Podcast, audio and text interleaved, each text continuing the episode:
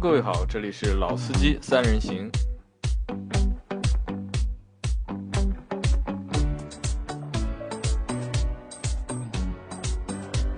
Hello，大家好，欢迎收听老司机三人行，我是杨磊，我是一辉，呃，我是韩佳。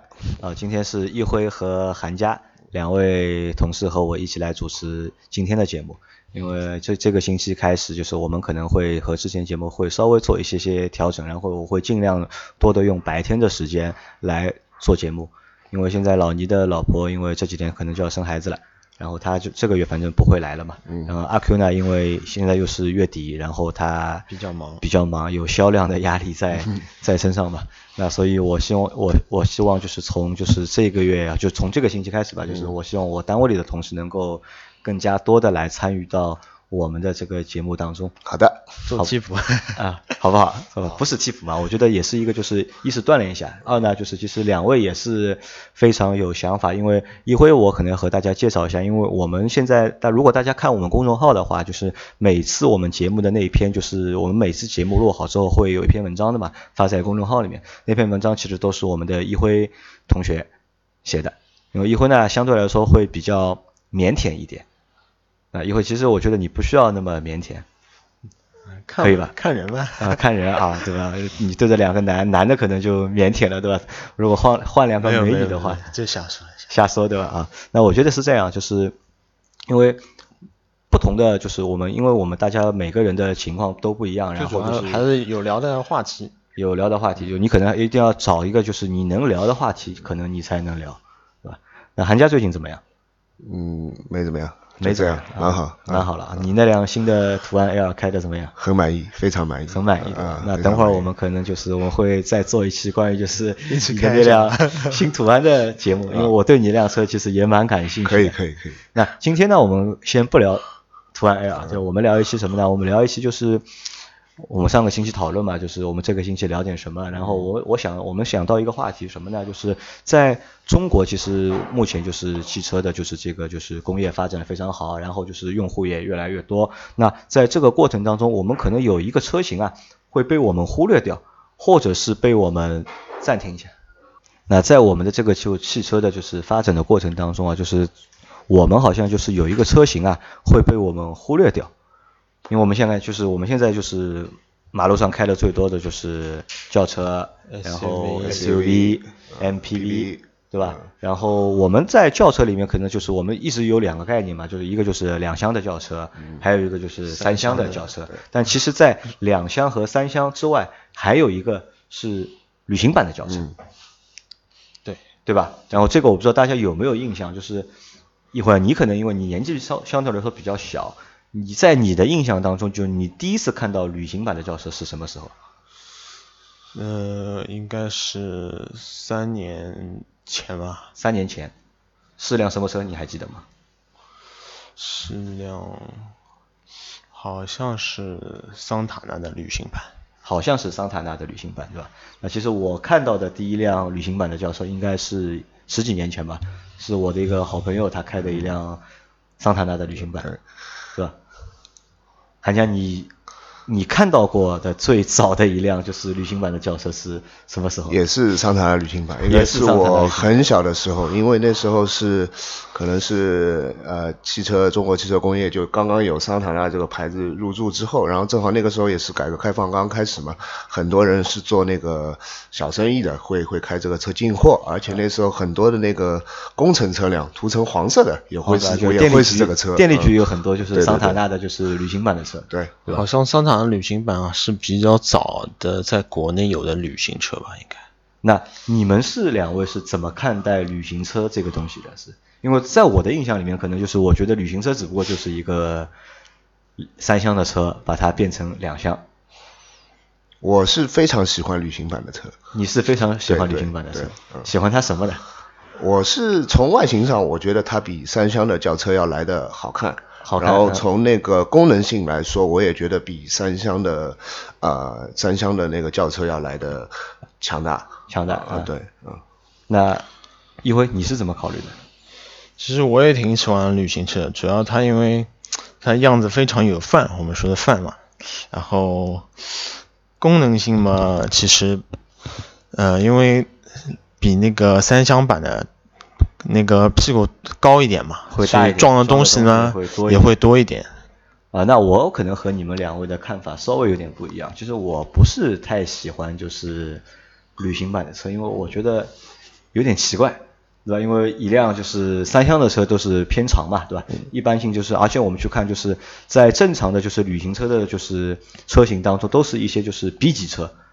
那些 B 级车对有旅行版的会比较多，然后 A 级车有旅行版的，好像相对来说我基本上没怎么看到过。现在有了，现在有，但以前好像不太多。但我觉得你本身就是一个 B 级车，然后在后面本来塞箱的车，然后帮它再加一个就是把那个屁股去掉，然后变成一个后备箱，然后大的一个就是行李箱吧。我觉得看上去你们不觉得有点奇怪吗？没有啊，你们都不觉得 奇怪？没有奇怪？没有奇怪。好，那我们就是那这节我们就来讨论一下，就是我们来讨论讨论什么呢？就讨论一下，就是为什么就是在中国，就是旅行车这个东西好像不那么普及，或者是不那么受待见。可能我们会把这个东西拆成两部分来说，一部分我们会从就是车的本身，旅行车的本身来讨论，还有一部分是从就是以就是开车的人的角度去考讨论这个东西。那汉家，你觉得旅行车比较好看？你们两位都觉得旅行车比较好看。嗯对那我就问你们，那为什么买的人少呢？或者是产品也非常少？随便你们两位都可以随下。我觉得第一个还是因为价格的原因吧，价格的原因。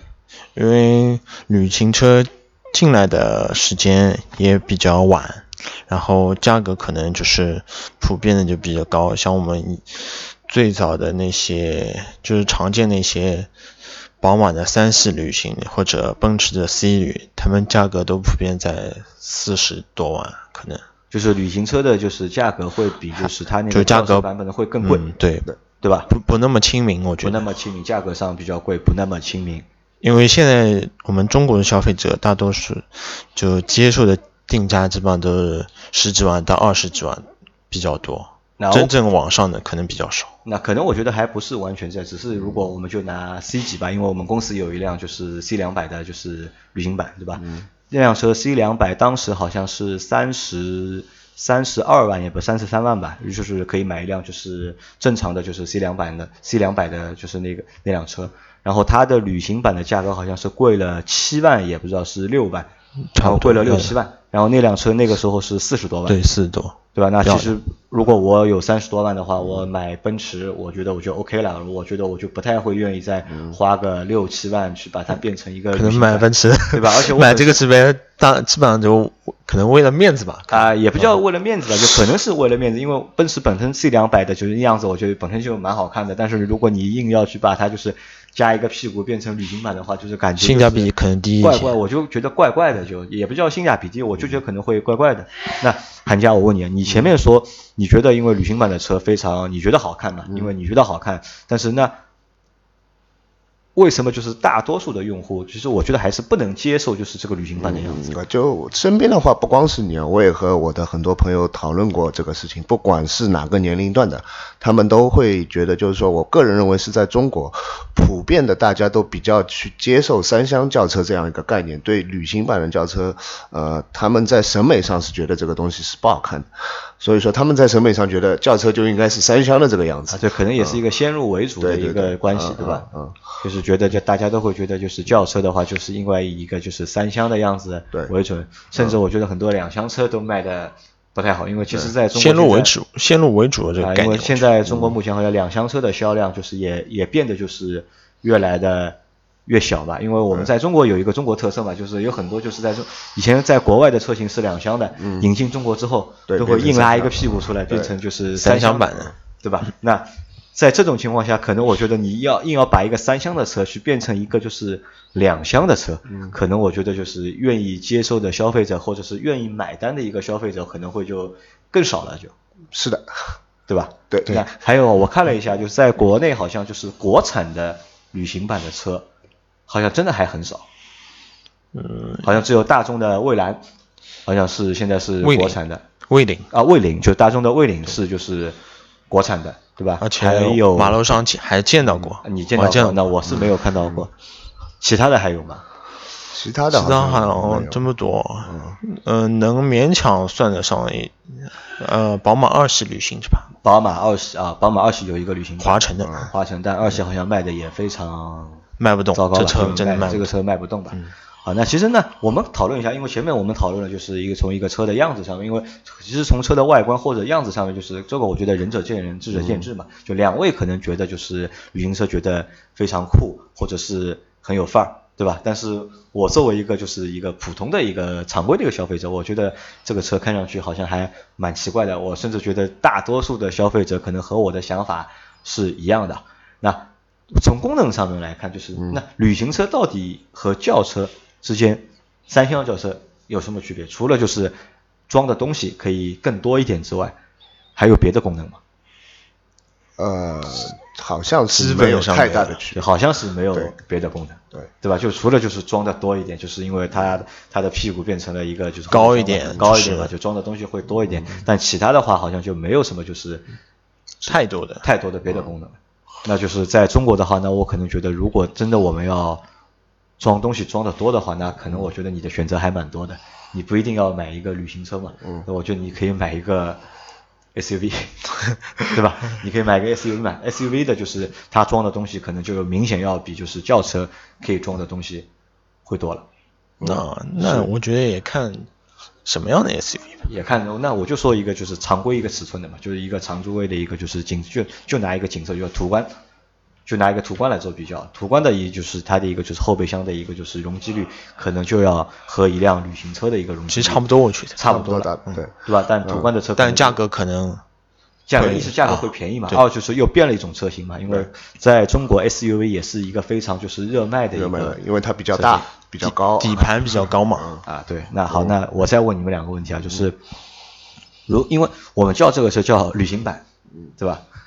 那这个车和旅行到底有关系吗？你们觉得？有关系在中国，在中国，在中国在中中国你们觉得有关系吗？觉得 在中国没有太大的关系。我觉得我也觉得没有太大的关系，因为可能在国外的话，就是大家可能会开着他的旅行车啊，周末啊出去度个假，或者去野营野什么的，啊可能因为外国人的动手能力相对来说比较，我觉得会比较强一点，可能可能带很多东西，带帐篷啊，带各种各样的炊具啊，可能就带很多东西，把它塞塞在那个就是后备箱里面，对吧？有一个旅行版的话，它可以而且外装更多东西国人的节奏、生活节奏可能相对来说比较慢但对。但对我们来说，因为我们在之前我们也讨论过嘛，就是你们两位为什么就是都觉得旅行车好，但是都没有选择旅行车，对吧？那我当中有各种各样的原因，那我到我们到后面再去总结。可能最大的一个原因就是，我觉得在使用上面，可能你们还是用不上。我觉得，呃，其实对我来说最大的没有选择旅行车的原因是，我看中的都太贵，超超过预算太多。啊可能就是因为一个预算的关系，对吧？因为因为太贵嘛，所以就是买不起嘛，就是超过了就是我们购车的一个对对对预算。嗯那我问你们，就是你们会不会，如果我给你们一人一辆旅行车，你们会开着你的旅行车 去旅行吗？我会的，你会的，嗯那你可以帮我们就是假设一下这样的一个场景吗？假设一下场景，因为就是说现在你可能会去的一些周边的自驾游的旅游的地方，你都不会带很多的东西，然后就是说你带一些随身的衣物啊，基本上就可以。你回来的时候会买一些当地的特产，这最多了可以放在后面的东西。如果说，呃，你去一个比较荒凉的地方。比如说是没有这种酒店的地方，你可能你如果又想开车去的话，那你肯定会是选择一辆够装的车去。但是说，当然不牵涉到有像越野路面之类的。然后我觉得这个车就是说，你可以去换另外一种方式去自驾游啊，。那问题就来了嘛，对吧？嗯如果你要去到一个比较荒凉的地方，那可能这个荒凉的地方就是我觉得路况就不会太好了。那可能旅行车的就是它容积就是行李箱容积大的优势能够发挥出，但是可能它的一个通过性啊，通过性可能在非铺装路面的一个就是通过性可能就会差一点，嗯对吧？那可能就是大多数人就不太会选择就是旅行车。嗯，那还有一个问题就是什么呢？就是你为什么要去一个就是比较荒凉的地方？呃，荒凉的地方，因为现在是大家也知道过年过节啊，呃，到外面去旅游的大多数旅游景点，常规旅游景点都是人满为患，所以说基本上你也知道，我去的地方基本上都比较荒凉。那我觉得我我很怀疑两位什么？我很怀疑两位就是你们有没有就是在荒凉的地方就是能够过夜或者是待上几天的这个就是生存能力？呃 没有有，你有对吧一辉有没有？没有一辉应该没有吧？因为对吧？一辉可能还是一个相对来说比较比较乖的一个。因为如果只在野外的话，如果嗯找不到那种比如说酒店啊或者什么，那基本上对我来说是比较困难的。哎，我觉得这肯定对大多数人都是这样吧，因为我觉得你有车嘛，就你就开嘛，就开到一个有酒店的地方嘛，为什么一定要在一个就是荒凉的地方？所以这也导致了就是说，如果都有酒店的话，那旅行车的意义就不是那么大的。啊，对，比如说轿车，你三厢的能装的东西，其实如果住酒店的话，能装的东西帮旅行车只是都一样嘛，差别不是对，你就你就两个行李箱嘛，就我打死你就是你装两个行李箱的东西就最多了嘛，其实什么车都能放嘛。还有现在就是说，现在我们大多数的自驾游基本上都是一个短途自驾游，而不是一个你会用一辆车去开很多很多很长的路的一个自驾游。所以说你带的东西并不会很多。所以就是旅行车的就是优势可能就不一定能够如果说你发挥出来。呃每一次是要，就是说你要用这辆车去完成你一个行程，但是你的呃这个行程又很长的话，我觉得这个旅行车是非常有用的。就是说，如果你车上是坐满四坐四个人的情况下，那就有这个长的旅程，你带的东西肯定会多嘛。然后就说你有四个大的箱子，我想这个是三厢车的后备箱绝对塞不进去对，。因为高度是不够的。但问题是什么呢？如果真的如果遇到这样的场景的话，那我可能就是会选择一辆 MPV 对或者是选择一辆 SUV，因为我们在前几期的节目当中讨论过嘛，就是长途的自驾游、到底是选择 SUV 好还是 MPV 好？对但是没有把就是旅行车放在里面这件事情嗯考虑进去，可能就是我们从本能上面就把这个东西就旅行车这个存在就还是适用的适用的地方比较少，我觉得。好，那就是其实我觉得我们不选旅行车的原因啊，其实我觉得还是还是蛮多的吧。我觉得肯定就是在实际的一个过程当中会用不到，对吧？那两位就是因为两位都和我说你们比较喜欢旅行车，嗯，那就是我现在问大家几个问题是什么呢？就是你们都喜欢旅行车，但为什么在你们好几次的就是购车的过程当中都没有去选择旅行车？呃，和大家总结一下。这个原因就是说我喜欢的旅行车的价格都很高。就价格是一个原因，对吧？价价格可能价格是可能价格是一个非常重要大的一个原因，嗯对吧？因为我们现在可能就是因为大多数的旅行车都是进口版的嘛，因为进口版的车本身就是旅行车会比它就是普通的三厢的那个车型就会贵，然后再加上进口的话，那就会更贵，嗯，对吧？就价格是制约大家的一个就是最大的一个因素，对，吧？那如果除去价格之外，你们还会考虑吗？呃，可其实也会是有其他的原因不选择旅行车，因为它的驾控方式和驾驶坐姿来说，它还是一辆轿车，对它的位置还是偏低的。但是我在日常的开车的过程中，我就觉得长时间去坐在一辆轿车里开车去开长途很累，这是一件很累的事情。我觉得往往是坐着坐姿比较高，像那种 MPV、SUV 这种坐姿是非常适合长途驾驶，不会带来疲劳的。这也是其中一个非常重要的原因之一。啊，就那所以就是你们也都不会去选择、没有这点，我和韩韩家相反。那你你说说看，如果不抛开啊、就抛开价格因素的话，我可能还会选旅行车，因为我本身也是比较喜欢驾驶的嘛。因为旅行车的平台基本上都是轿车衍生过来的，就操控然后操控起来会对，所以我觉得同样的基本上有同样的操控性，还还多一个装装东西的容积，我觉得我还是会比较选择的。你还是会选择嗯，对吧？那可能就是那主要我们就两个原因嘛，就不选旅行车吧，就我们总结了一下，就一个原因就是归根于价格，嗯，因为价格偏贵；二就是旅行车的这个功能性啊，可能在我们的生活当中就是很难体现。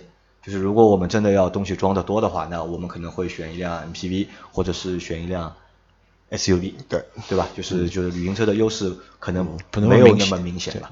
因为可能以前在国外的话，因为这这轿车的发展会有个过程嘛，可能就是大家最早都是以轿车为主，然后轿车可以变成两厢的啊，变成三厢的啊，变成 S，变成就是旅行车的版本啊，然后选择 SUV，因为以前可能 SUV 可以可以让大家选择的相对来说比较少，价格也可能可能会比较贵，所以大家都会国外的用户会偏爱就是旅行车的这种版本。这是一种情怀，就 像就像美国人喜欢那个皮卡是一种情怀，欧美人喜欢旅行车也是一种情怀。那我觉得任何的就是情怀的，就是诞生，可能都是和就是实际的一个就是应用的一个场景或者是实际一个市场会有关。那在中国的话，我我觉得可能。呃，即使再过二十年，对，就旅行车，我觉得也很难，就是有比较大的一个发展或者是普及。哪怕即使真的我把旅行车的价格做的便宜，嗯，我觉得能选它的人其实因为现在现在像大众那些旅行车价格已经压的不错了，就是大众的，其实朗境它有那个就是朗境和那个就是就朗逸有一个就是两厢版的是朗行嘛，对吧？然后朗朗行卖的不错，然后还有一个朗境，但是开的人毕竟还是。不那么多，还是还是不那么多，对吧？因为可能我们现在只是暂时呢，只能还是把就是轿车当做一个就是交通工具，对吧？就是如果人真的把它就是当成一个玩的东西，可能还没到这个就是阶段。但如果真的我觉得到这个阶段的话，可能我们还是会选择就是 SUV 的人会多一点，我觉得，因为你毕竟是。我们都是生活在城市里的嘛，所以说这又按照我们中国的这种饮食习惯，所以说你去买菜的话，你肯定会每天去买新鲜的菜，不像有些欧美国家，他们吃的东西也比较简单，他们去采购也不用天天去采购，但是他们要去超市采购一次的话，他们会一下子买很多东西，所以可以凸显出这辆旅行车的一个在他们的一个优势。那可能这个是在国外嘛，在国内的话，如果你不。不就是不生活在城市里的话，如果你生生活在一些就是山区啊，或者一些就是别的就是非城市的这种区域的话，可能我觉得大家的选择就是五菱了，对对吧？因为中国有五菱嘛，因为五菱可以解决就是百分之九十人的就是一个能解决的问题是需求，而且也没有旅行社什么事情。最重要的一点，它这个东西维修非常的方便，你到哪里都能修。那我觉得可能就是在国外，可能就是旅行车能够代表。就是一部分的，就是汽车文化，但是在中国呢，就是旅行旅行车的汽车文化呢，相对来说是没有的，算一个荒漠。对。但是呢，中国是以就是像五菱这种，就是宝骏啊或者五菱这种车的车型，能够就是代替掉以旅行车的那部分的，就是汽车文化。嗯。对吧？是特有的，我觉得，我觉得都有，对吧？好吧，那这期节目可能就是会比较短一点，就是我们就是简单的谈一谈，就是旅行车为什么就是在中国就是不受待见或者是不能普及的一些原因。当然，这可能也是我们自己我们三位的一些想法，但我相信就很多用户呢，就是都对旅行车的外形可能会呃觉得好看，有人会觉得不好看。但是我觉得，就不管你觉得好看和不好看，对吧？能够真的花钱去买旅行车的人还是比较。少的，如果你真的去买了一辆旅行车的话，那我觉得你也是一个就是非常有情怀的、有情怀或者是有个性的一个用户。那这期节目我们就先做到这里，好吧？大家再见，大家再见。